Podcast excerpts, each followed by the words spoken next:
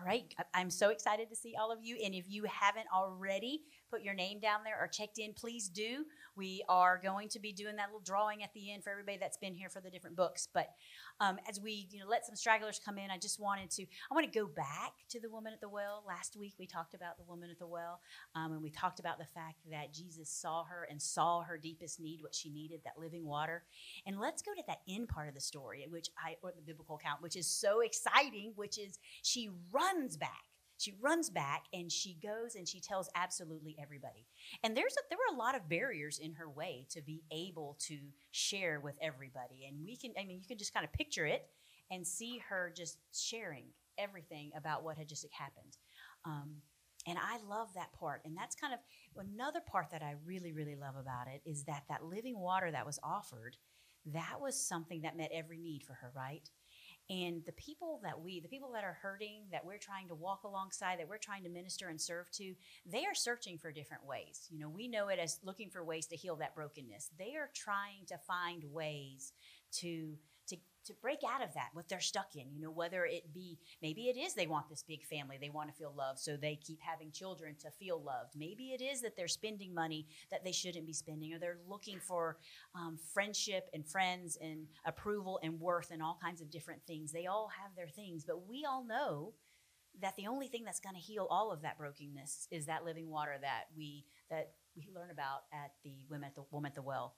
And so tonight, where I'm really excited about this is we are going to get a sneak peek to kind of understand some of those behaviors because those behaviors, we don't necessarily know how to interpret some of the behaviors that we see from individuals that have come from generations and generations and generations of poverty. But we have a lot of that in our city and the places that we would be ministering to. So this, there's so much here, and we are so excited to have you here with us, Ross. But we're going to dive into that um, and get started. Thank you.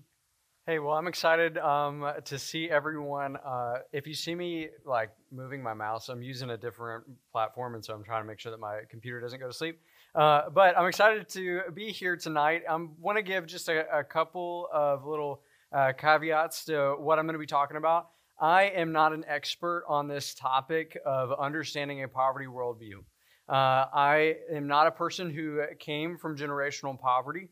Uh, I, in my position here at the church as a local missions pastor, I get the opportunity to kind of sit in the middle of our church and the city and play the middleman a lot of times. And I love that seat because I get to understand the perspective of our church and our church members and our leadership. And I also get to hear the perspective of our, of our partners in the community and see how the gospel can go to our community.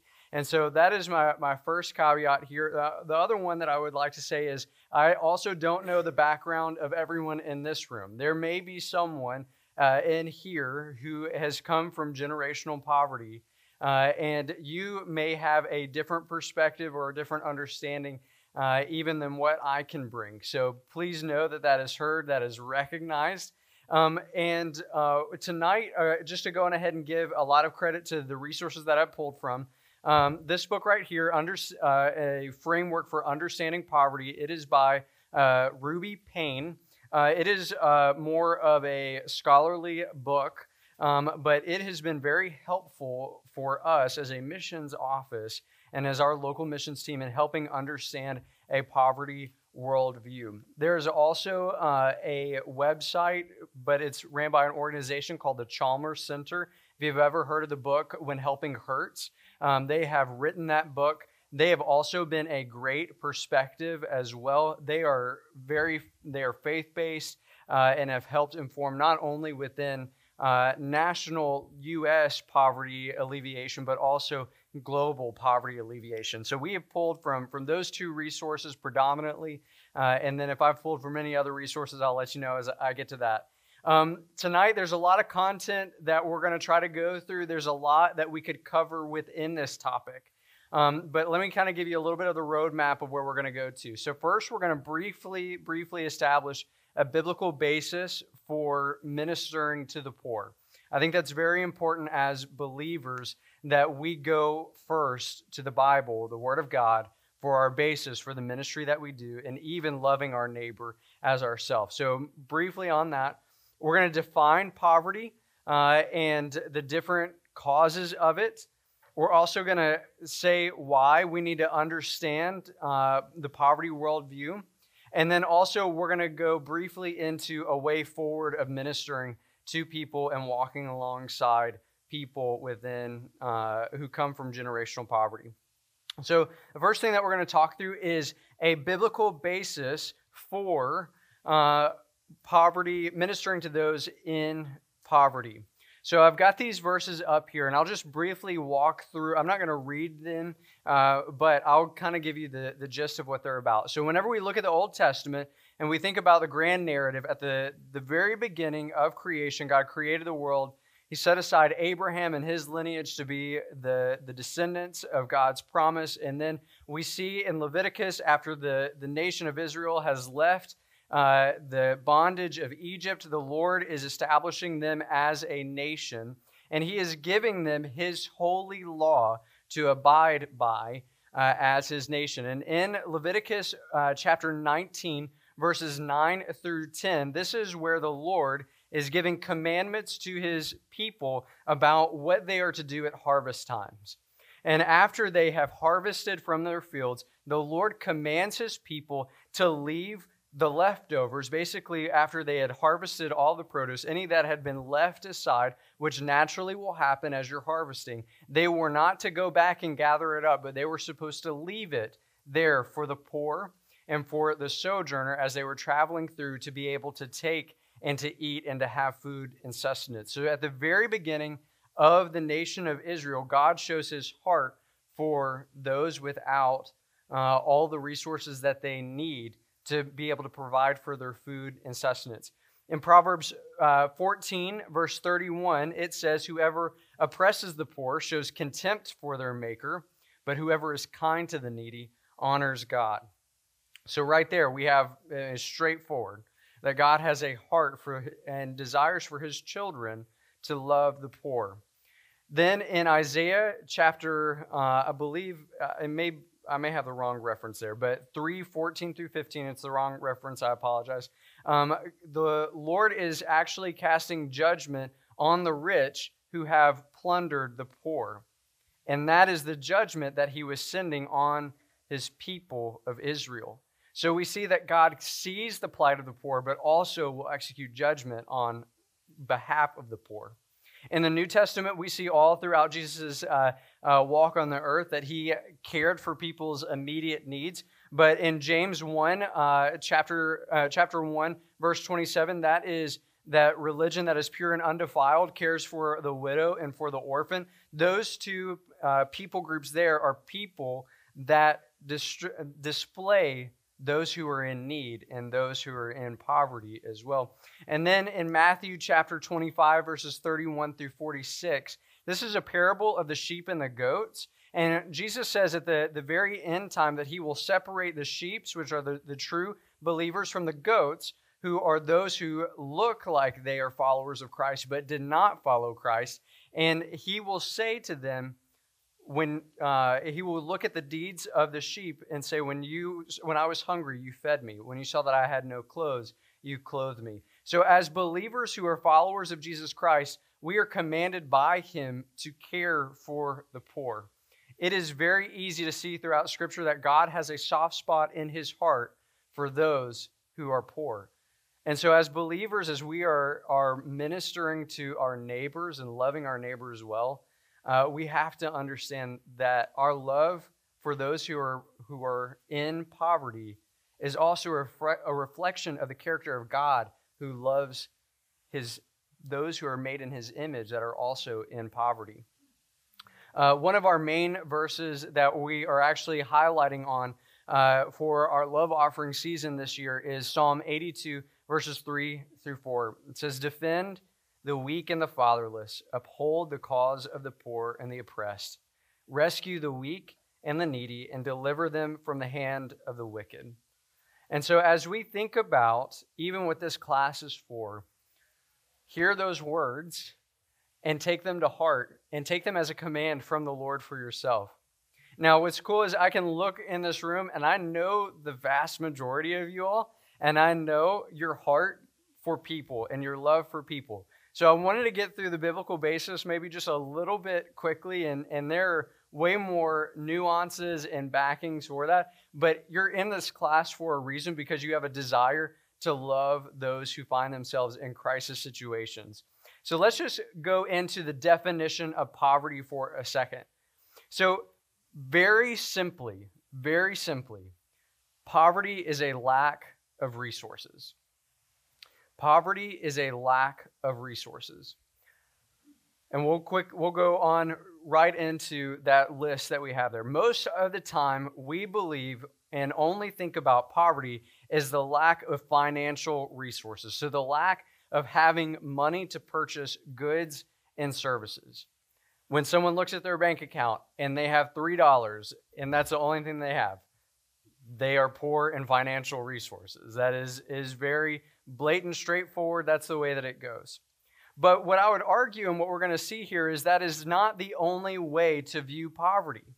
Because if we only view poverty as a lack of financial resources, when you're ministering to a mom who's found themselves in a crisis situation and you start to get into some of the, the complexities, you realize, oh, it's more than just the dollar amount that's at play here. But so many times, and even within our culture and within the dialogue that we have, that's the only thing that we focus on. And so, what else can a person be in poverty for? Well, emotional poverty, the ability to choose and to control emotional responses. Some individuals, whether by all the different causes that we're going to talk about in just a little bit, do not have the resources or the, the, um, the ability to be able to respond appropriately or effectively in stressful situations and if you're working with someone who finds himself in a crisis situation and there's an outburst or there's something that is like maybe a little bit offsetting, well, it may be because they're lacking in the resources for emotional responses. The next one is mental slash cognitive uh, uh, poverty. So the mental abilities and the acquired skills. So when we think about our education and we think about somebody who has the inability to read, they have a poverty, a lack of resource of the ability to understand and to grasp even some of the, the basic things that are within our society of reading, looking at a menu, or being able to read instructions, or being able to understand and comprehend what even larger words mean. And that is contributed by a lot of factors. Remember that we're talking about a definition of poverty. So whenever we run into that, we need to know that as we're working with someone that it finds themselves in a crisis situation, that their ability to comprehend or uh, understand may be at play there as well. Next, we also have spiritual poverty, understanding God's desires for the individual's life. There are people, and all of us can attest to our spiritual poverty, where at one point within our life, we did not understand God's desire for our life, for us to worship Him, for us to follow His Son Jesus. And that is the case for every single human being on the face of this earth. Until they have found Jesus, they turn from their sins and accept Him as their Lord and Savior. And that is definitely a, another form of poverty that is at play as we're, we're talking with people. Next, we have physical poverty. So, not having the ability of mobility or physical health. So, let me give this as an example. Um, so, a person, and kind of how these all interweave together. So, say a person is, is lower in financial resources, so they are financially impoverished. Well, when they look at their pantry, they have a set amount of food. Well, they're probably going to ration that food a little bit more. Well, over time, that impacts their physical body's responses, which leads to underlying disease and leads to future longer term health problems, which leads to so many other things, which later on requires more healthcare bills, requires more uh, inability to work or to transport themselves or to move around. And so then all of a sudden they find themselves in a spot where they physically cannot take care of themselves. In certain parts of our city, there are things called food deserts, where in our city, there is not an easy access to fresh food nearby, which then means that a person who is hungry will either have to go to a gas station and get gas station food, which is not the best. We all know we've all been there uh, when we've been hungry on a uh, on a road trip, and all of a sudden we're in desperate mode, and that hot dog all of a sudden looks really good, but we don't know where that hot dog came from. Well, think about that. There are parts of our city where that's the only option, or McDonald's is the only option. Well, you think about that as a child, where that is the only place for ready and available food. Long term, that will have negative physical impacts on their body that will later negatively impact their body when they're trying to work, when they're trying to plan uh, for their lives. So that's uh, just how a lot of these things begin to build on one another. Another one is support systems friends, families, and backup resources in times of needs. When I first moved, moved to Memphis, I knew no one. Uh, I came here as an intern uh, six years ago, uh, and I never, I don't even know if I saw, Ben is my boss. Many of you guys know Ben. Um, I don't even know if I saw Ben's face uh, before that. Maybe I did. I had a FaceTime interview, but I didn't know what he looked like, really. And so when I first moved here, I knew no one. And, and so I knew that if something happened to me, I would probably have to call my parents that were about three and a half hours away, at least on that initial kind of time. Over time, the church has just uh, become my family here. And I know people who I can call on if there is a time of need or of struggle. There are people within our communities that don't have that. You don't know how I know that? Because I get calls week in and week out of people who are saying, "Hey, can you help me grow, mow my grass?" Because I don't have anyone who I can call on to mow my grass. Or, "Hey, I need help with a light bill because I don't have anyone who can who can help me out uh, in this." Or even my friends or my family, they can't help me out in this. And so, when you think about some of the mothers that have found themselves in a crisis pregnancy situation, oftentimes they do not have the support system that is needed there. But then also, what's next is relationships and role models, access to individuals who are appropriate and nurturing in the relationship to them. If you don't have someone who truly cares for you, if you don't have someone who isn't coming for you in a manipulative way, like that is a an impoverished way to live because you don't know who to turn to. You don't know how you can turn to. No one's ever shown you the way to go. And so that is where we as believers in Christ have to step up and to, to love our neighbor and to help our neighbor who is in need.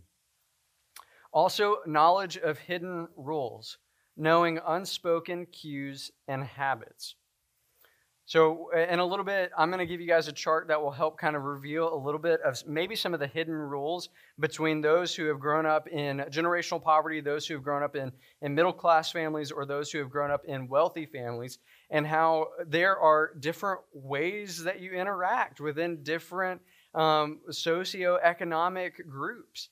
Um, there are ways that that I don't know how to act in certain certain parts of our city because it's it's generational poverty, and they're even talking a different language than what I know. One of the the, the important ways that I, I realized this is whenever I moved to Memphis, all of a sudden, especially within our urban settings, people talked about where they stayed, not where they lived. Okay, and that is because where people stay, if you're in a transient like lifestyle of needing to move, needing to change apartments, needing to do all that, it, you're not living, you're just staying there, and you're probably going to move eventually. And that is a common vernacular within the majority of our city, where, where I'm from, and a lot of the, the circles that I'm in. Hey, where do you live? That's because you have an idea of stability. You have an understanding of this is where I'm going to, to live. Well, that language, that communication, all of that tends to find itself within the different um, uh, r- hidden rules that nobody really uh, knows, but it's a player in the background. And next is language and formal register ability to use vocabulary and sentence structure in work and school. If you've never been taught professionalism, you're not going to know how to be professional. If you don't know how to communicate your feelings, then what is a way to communicate your feelings, by emotional responses, by physical responses. If you don't have the vocabulary to be able to, to truly express yourself or to be able to, to uh, function in a professional setting, you're most likely not going to have that skill set to continue on, and that can be a form of poverty as well. Yes. So Jesus says, "Blessed are, blessed are the poor," hmm which ones of these do you think he's talking about? All of them. Uh, specifically, I would talk about uh, spiritually poor at first. Um, and that's where I would say, uh, because I believe whenever we all recognize our spiritual poverty, then that's whenever we, we turn uh, to Him. But I, when we think about the person, the, the Lord loves every single part of us the body, soul, and spirit. So I believe that, that he was talking about the whole person, but uh, I think predominantly in that passage, there's a there's a leaning towards the interpretation of spiritual spiritual poverty. Uh, but yes, it's a good question. Um, going through all of these different forms of poverty, what I hope that you, we understand is that all of us at some point have probably found ourselves in an impoverished state. The lack of resources, the lack of a support system, the lack of relationships or role models, the lack of an understanding of the hidden rules, or the lack of financial resources as well. And so when we're ministering to those who, yes, sir?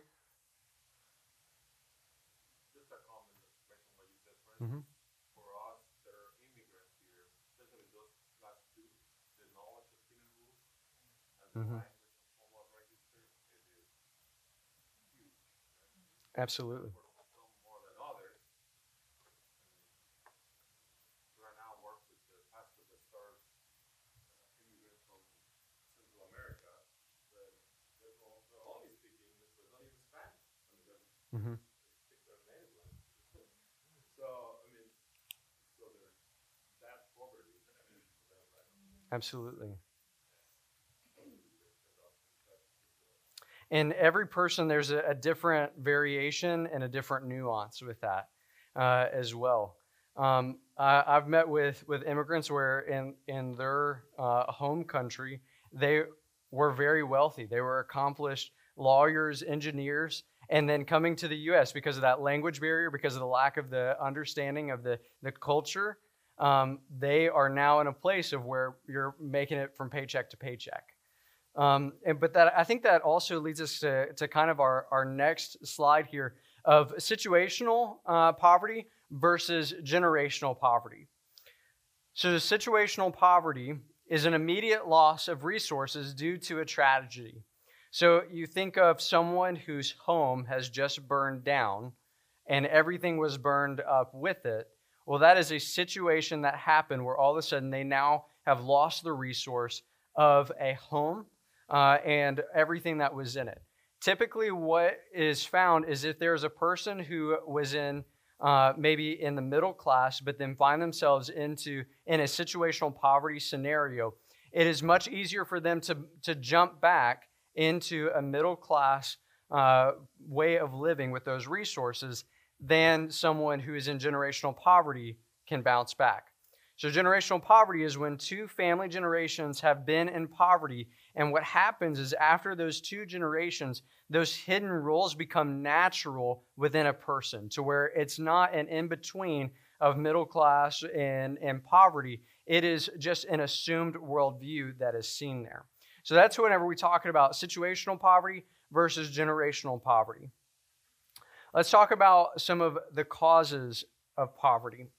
Now, these are, are going to be a little bit different than probably what we thought about, and a lot of these are going to be pulled from the Chalmers Center.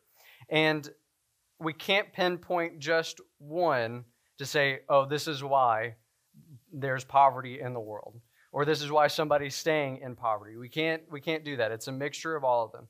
So, the first one we're going to talk about is wrong stories. So, within our immediate culture here, whenever our immediate understanding, we often talk about the American dream of how someone worked hard, they were able to make a lot of money, and they were able to uh, now have this incredible mansion or this incredible home with all of these resources and everything like that. That is an incredible testimony of even I know many that are within our church. But whenever we look at the gospel, when we look at stories of success, what I would say to us is that our success uh, or our story of success should not be um, materialism. It should be obedience to Christ, even if they're in the midst of material po- poverty. Because if we're only focusing on people who have a lot of money or that have a lot of materials as the idea of success, then that is why we have so many people who are in poverty playing the lottery every week. Because they think that the only way that they can get out of their situation is by paying $2 for that mega millions that is now at $1 billion, and that all of a sudden that will change everything for them. That's why so many people place their hope in the lottery rather than the hope in the Lord Jesus Christ. And then also for those that have maybe come out of, of poverty into a place where they have more resources, um, it's kind of like a do what I did, you know, kind of thing. And whenever in each person there's a different nuance, there's a different set of complexities that we have to consider of their next faithful step of, of obedience to the Lord. And so, whenever we're ministering to someone who finds themselves in poverty, what I would encourage us to do is focus on the right stories and not on the wrong stories. That way, whenever there is a setback of, man, they just spent all their money for some reason, well, okay, well, what's their next faithful step of obedience here? And for those who have, um, who grow up in generational poverty, where maybe the only form of success that they've ever heard that is the way to get to is by having a lot of money or going to the NBA and being a you know an NBA player like maybe we're setting people up for failure of truly understanding what success is. So let's focus on on the the right stories. The next thing that I would talk about is destructive formative practices. This is where a lot of times people focus into. So this is where we see the why did you just blow your paycheck again? You just got it. Or why did you not talk to your your uh, your property manager to try to get maybe a little bit of an extension on your your rent being due? Or why didn't you do this? Those are at play here. Destructive formative practices. Our beliefs inform our habits, but then also our habits inform our beliefs as well. So, for example, I don't like to work out. So, this is just a testimony from other people that I've heard. Most of the time, people don't like to work out whenever they first start but eventually, if they keep on doing it and doing it and doing it, sometimes people begin to really love working out. I don't know. It's not a tested uh, theory on myself, but uh, Ashley could probably uh, testify to it um, there. Uh, I, I had one professor one time that swore he hated running, hated running, but he knew that it was best for his body. So he forced himself to go run every day, every day. And then eventually, all of a sudden, he became a, a lover of running. Well, that's kind of the the the play at here of there are sometimes there are beliefs that inform our habits to where this is why we we respond because we have underlying beliefs. But eventually we also have to start doing habits that are contrary to those beliefs to be able to change those from destructive to constructive formative practices. So that can be another cause of poverty that is there that individuals who find themselves in either uh, material poverty or other forms of poverty um, have destructive formative pra- practices. Next, we have individual brokenness as well. Individual brokenness. We have, when we think about the fall of humanity in Genesis chapter 3, we need to know that in that moment, the image of God, we, every person is made in the image of God, but we all became more broken than we could ever understand to where we are spiritually broken. We are completely spiritually broken and need someone to help us. We are also physically broken, which is why we have all the diseases, all the ailments, all the pains, all the hurts.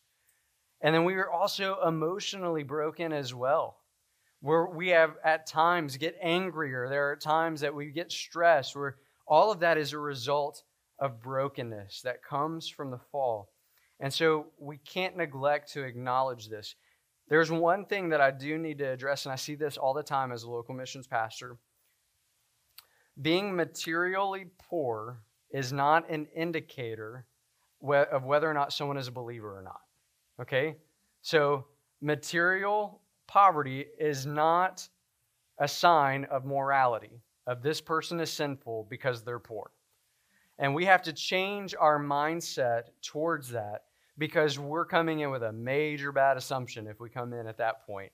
Uh, because there, our own Savior had no place to lay his head.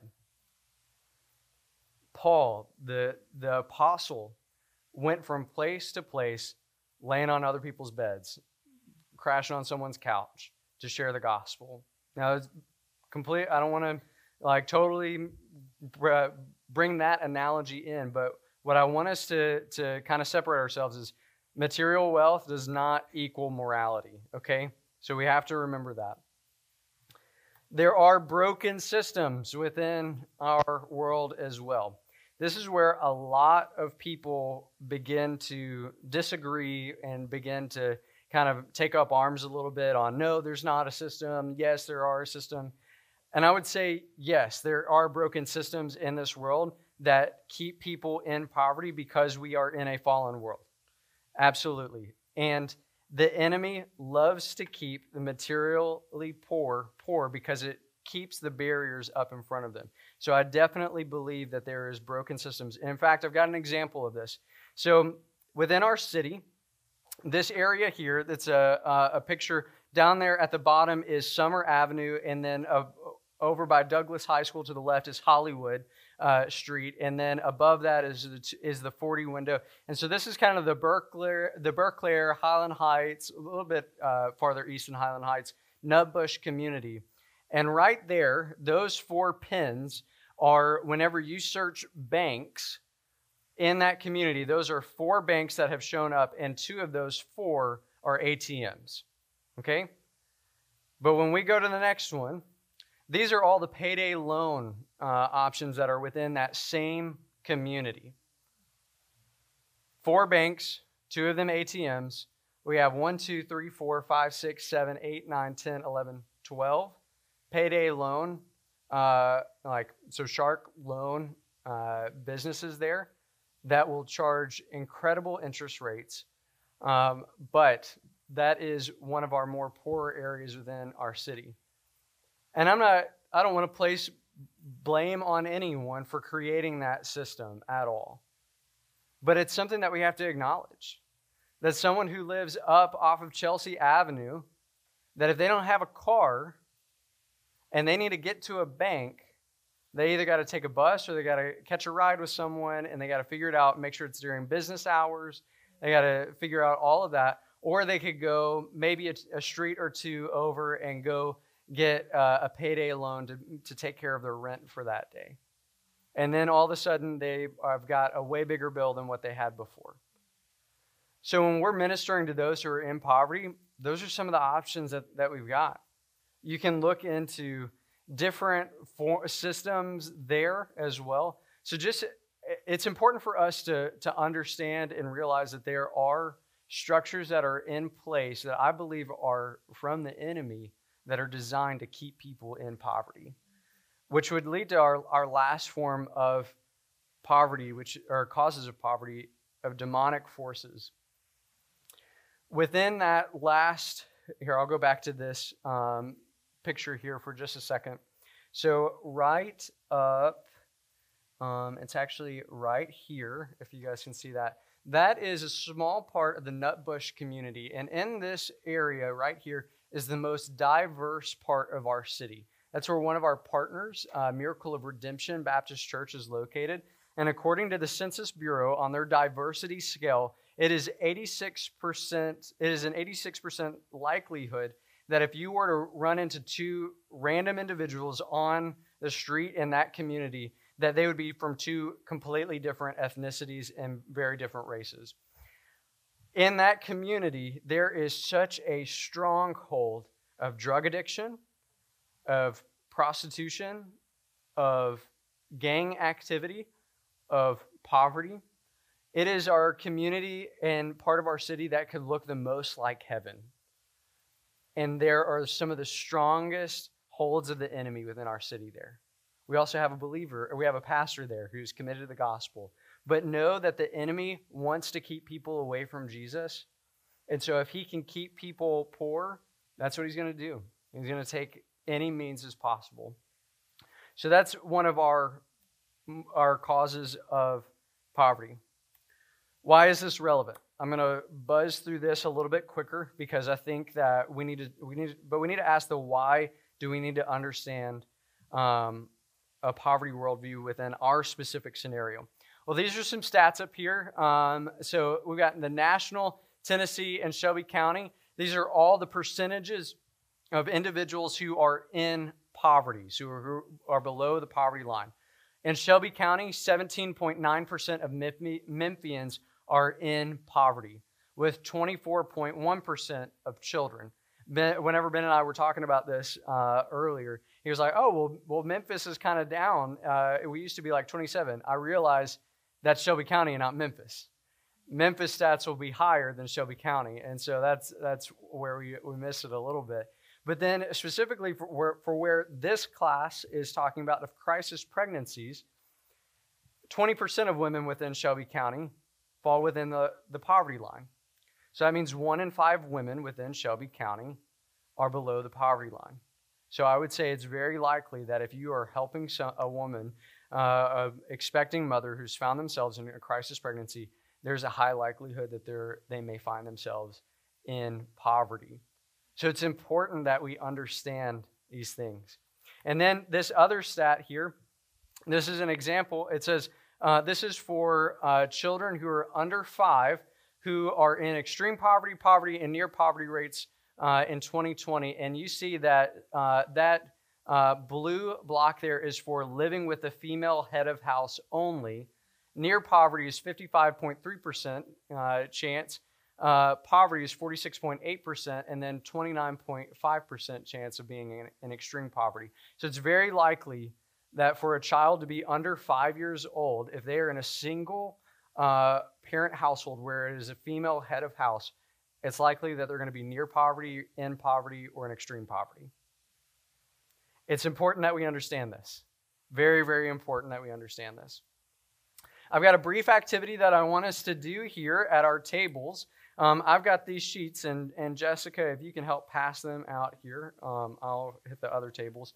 These are just, um, this is a good activity here to help you understand the situation that a lot of people who find themselves in gener- generational poverty experience. You guys can take the rest.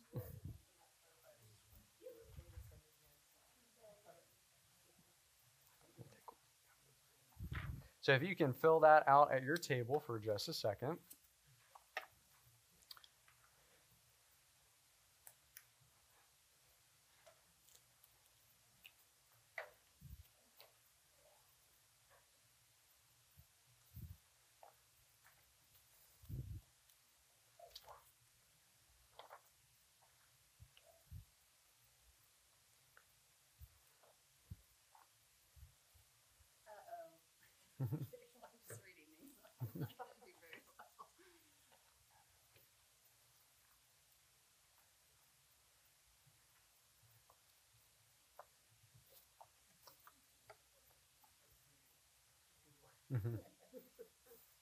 And this is not a trick um, page either. I have done this activity with individuals who have come uh, out of generational poverty, and they have uh, significantly more check marks than I did.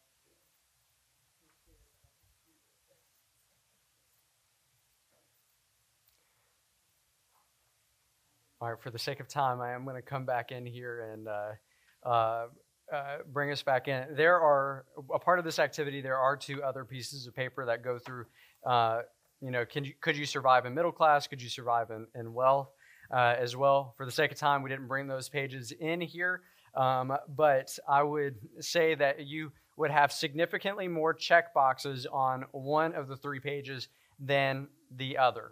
And this activity is here to show us that there are differences. There are differences in experiences, there are differences in ways of thinking, and I was able to, to hand out on everyone's pages or on everyone's table this chart here. Uh, this is from uh, Ruby Payne's book. It is the hidden rules among classes. This is a very helpful tool. What I would say is that this these are patterns. These are not the rule. Okay. So if you're working with someone uh, and ministering with someone who comes from generational poverty, do not use this as your trump card. Uh, please don't. And if you do, you did not get it from me because I don't endorse that. But this is helpful to help understand the different perspectives. I'll tell you, um, we'll just go into uh, the money section, okay? For a pattern of someone who is in poverty, money is to be used or spent. For someone who finds themselves in a middle class uh, background, it is to be managed. And then wealth, it is to be conserved or invested. That is so true for many people. I mean, I, I grew up in a middle class family, and we were taught how to manage money. You know, set a budget, Dave Ramsey style. You know, figure out where you're going to use your money for this. This is how much you're going to save, and then that was it. You didn't. If if it was something that you shouldn't spend it on, then you don't spend it. Well, there are other people where as soon as if, if you're in a, a place of material poverty, as soon as you get money, you spend it because you've got it in that moment and you don't know what will take it if you hold on to it for too long. Okay? And then another one that um, was pretty profound for me was the clothing one. If you go into certain parts of our city, um, there are some incredible shoes and some incredible hairstyles and some incredible, uh, awesome outfits of expression. I never would do that because I don't think any of that would look good on me. But clothing is often valued for individual style and for expression of personality while others it's you know valued for its quality or acceptance into the norm the label is important. I remember growing up hollister was the big name brand uh, for, for me which probably shows my age there a little bit um, as well. Um, but um, like that is what you looked at for what i wanted as, as i didn't care about the way that expressed my personality. I wanted to fit in for other kids who grow up in maybe generational poverty, it's more of that expression, that personality. So use this as like, look at it, take an idea. Like, uh, again, it is patterns, it is not the rule all the time. I want to go into our next few minutes uh, into specific differences because as you are um, interacting with individuals who are from uh, poverty backgrounds, this is oftentimes where if you're not from uh, that background where there's like confusion or scratching your head a little bit. So, family structure.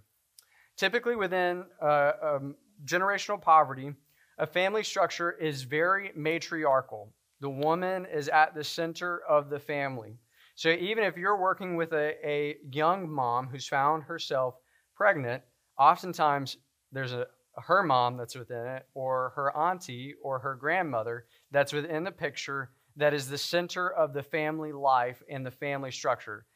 That, that mother, that woman knows all the cousins, all of the, the other family members. They're at the center. Um, common law marriages are common within those who find themselves in generational poverty because there's really like there's not necessarily the value of a formal marriage but then also to pay to get a divorce why would you spend that money to get a divorce? It would make no sense. So a lot of people who are in generational poverty find themselves in a common law marriage where they're not officially married but they're living together. It's my woman that's my man like they're together and they're committed. It's complicated. Don't try to figure it out. If you're working with someone just go with the flow on it, okay? because oftentimes there are relationships where you don't know how they're connected or why they're connected. That is my family too. I don't know how they're connected to me or why they're connected to me. So it's just uh, part of it. But a lot of times, like it's complicated. So just if you're ministering to someone, just go with the flow uh, on it. Um, there's a high value on community, the uh, a tribe mentality. You have to rely on your tribe to survive. That is common. There's there was a, a, little bit of a movement to down that side of society of a tribe or the value of community. But as believers i mean in scripture we have brothers and sisters that we're supposed to rely on that we're united together in christ. So value that community mindset that that tribe mentality of we're looking after one another and we're taking care of one another because i would argue that that's probably a little bit more biblical than what we we probably think. Communication styles. We're going to talk about three specific um, voices here.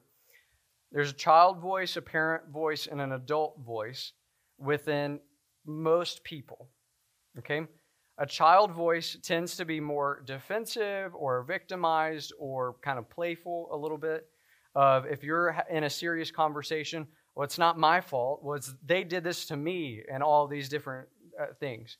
There's also a parent voice that is more directive, or you need to do this, or you need to be quiet, or whatever. Oftentimes, if children um, find themselves, if, if young children find themselves of parenting other children, that is their natural default. Uh, they're telling their younger brother, their younger sister, or their younger cousin what to do, how to do, because they're taking care of them. What happens is that this third voice, the adult voice, is this is the, the voice of uh, negotiation or the, the voice of reason. Oftentimes it's, okay, well, for example, for is this the best way? Is this the, the right way to respond? Oftentimes it's trying to find a win win for everyone or trying to, to come to a, a good resolution, especially within conflict, and being able to reason. A lot of times, uh, or reason by like negotiation a lot of times for those who find themselves in a spot of, uh, of poverty where they've had to survive, where they've had to take care of those who have been around them, or they have had to defend themselves, this adult voice may be a little bit underdeveloped. Also, one thing that is, and I touched on a little bit uh, earlier, uh, is if in a if you are impoverished within your language, and you don't have the vocabulary that is needed to communicate your emotions or how you're feeling or what you're thinking, um, typically that is found within those who are in material poor as well because you think about even the like the schools that those who've grown up in generational poverty find themselves in. I mean the english scores are lower that people move to other better school systems for you know a reason well, when you get into adulthood, that is actually a negative for you when you don't know how to communicate well. And so, communication styles, that's just a, a brief touch on that as well. Um, so, there oftentimes what I see, especially in, I see it on a, on a work day, uh, on a Bellevue Loves Memphis work day.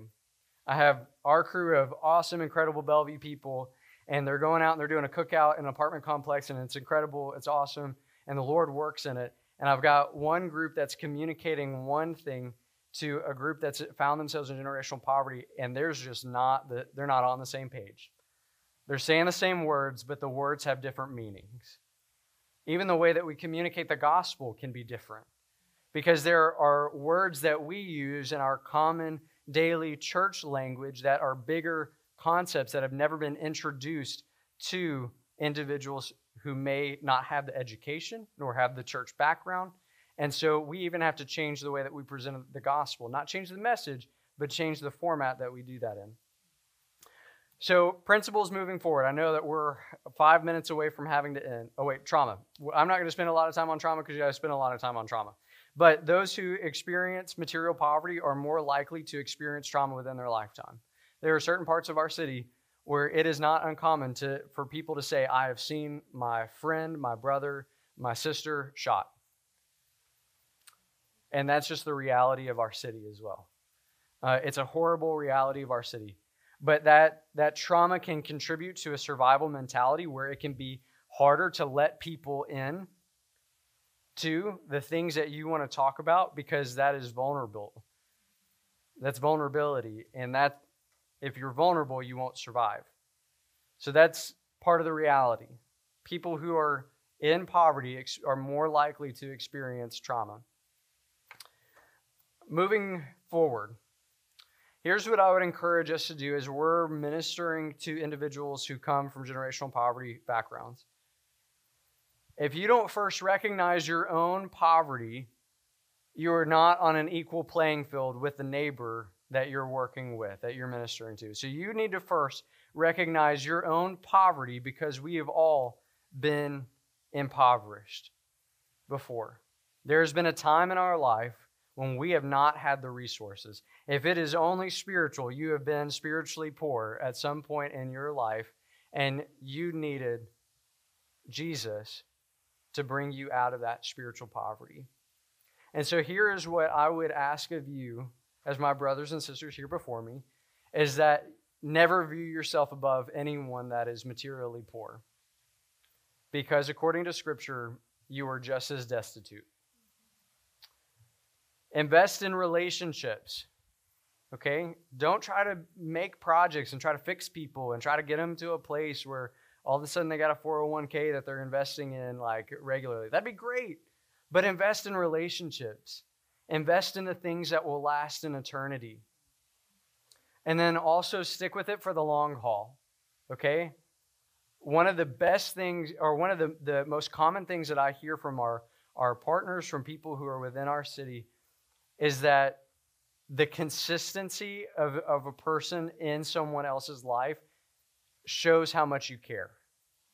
So if you're working with someone who is flaky, who is uh, all of a sudden cancels on you at the last minute because of whatever reason, you got to stick with it for the long haul because it's worth it.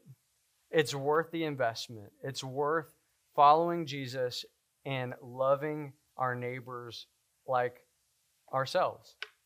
We would want someone to stick with us even whenever we're, we're a mess sometimes. I want that. I, w- I would hate for someone to just give up on me every time I cancel on someone. Um, so that is our our principles of moving forward.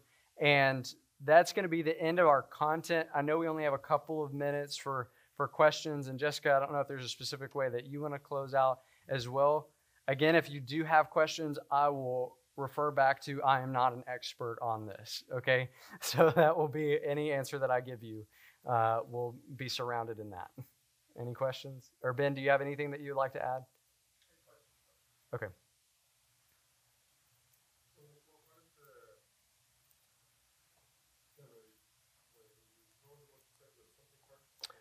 um, when helping hurts.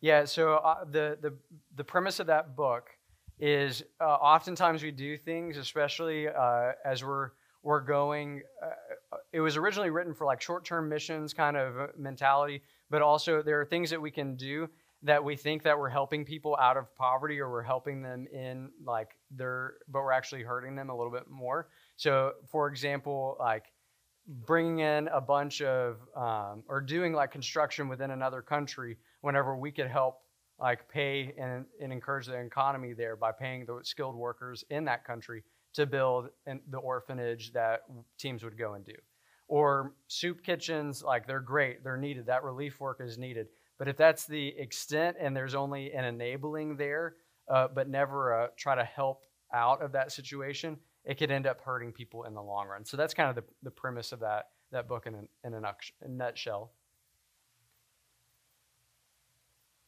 Mm-hmm. Is that a resource? So if somebody is in a relationship right now, walking alongside somebody that, that is from a place of generational poverty, is there a certain resource or other than the story that you would point to? Um, I would say uh, that book is helpful. Um, another one, uh, Ruby, Payne, Ruby Payne has another book that's called What Every Church Member Needs to Know About Poverty. It's a lot shorter.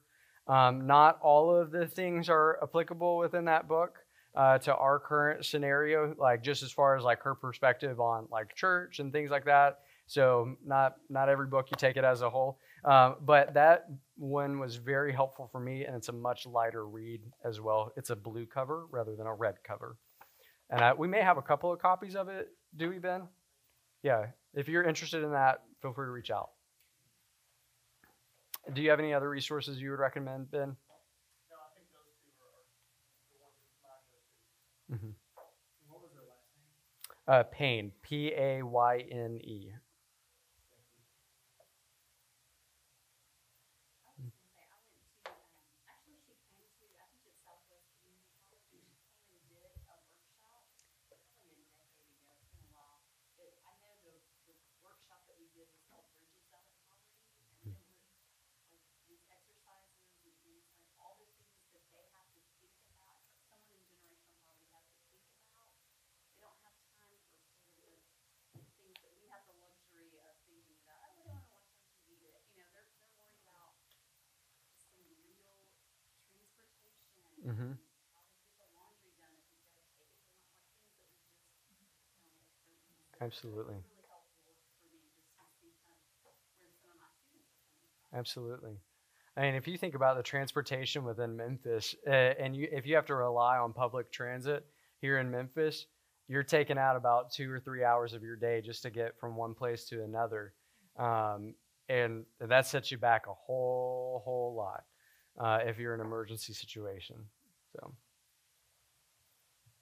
The beauty of these books is they create an opportunity for you to learn about another worldview. mhm.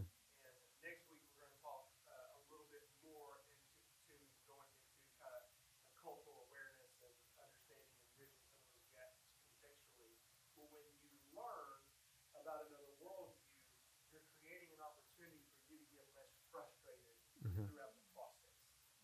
And so, and it creates an opportunity for you to be able to communicate the gospel more effectively. The thing that we run into the most is individuals that step into someone that's maybe in crisis or step into the life of somebody that's walking through and lives in generational poverty, and they get frustrated week one, week 2 Mhm. because they don't understand why they do what they do. Reading books like this and talking to people that, and just ask, when we talk about relationships, asking, so why did you make this decision? Instead of judging them for the decision they made, try to understand why they did that. And we'll talk a little bit more about that next week when we go into, into the contextualization piece. But that's why we Yeah. want to study these resources because it's going to help you as you start to engage in ministry and try to come from their perspective and their point of understanding, and you won't give up as easy. And I, I'm sure that if we were to ask the same question of ourselves of wh- why did why did I make that decision, we probably wouldn't have an immediate like quick response either. Uh, and so it's seeking to understand uh, for the sake of the gospel. Hey, let me close this out in prayer, and then we'll head out. Um, Father, we thank you so much that uh, you are the God who you loved us even in our own poverty and even within our, our own rebellion. And Lord, I pray over this group in this room. Lord, use us as instruments in your hand to minister to those who find themselves in crisis situations and in hard spots where they don't know where to look. But Father, I pray that you will send one of your children to, to these people. Father, I pray that you will use someone in here to reach someone who is in generational poverty for Christ and then also disciple them and grow that relationship for for your kingdom. So, Father, as we leave here today, we give you all the glory for all that you've done and help us um, by your Spirit to minister to those who are in need. We love you. We thank you. It's in Jesus' name. Amen.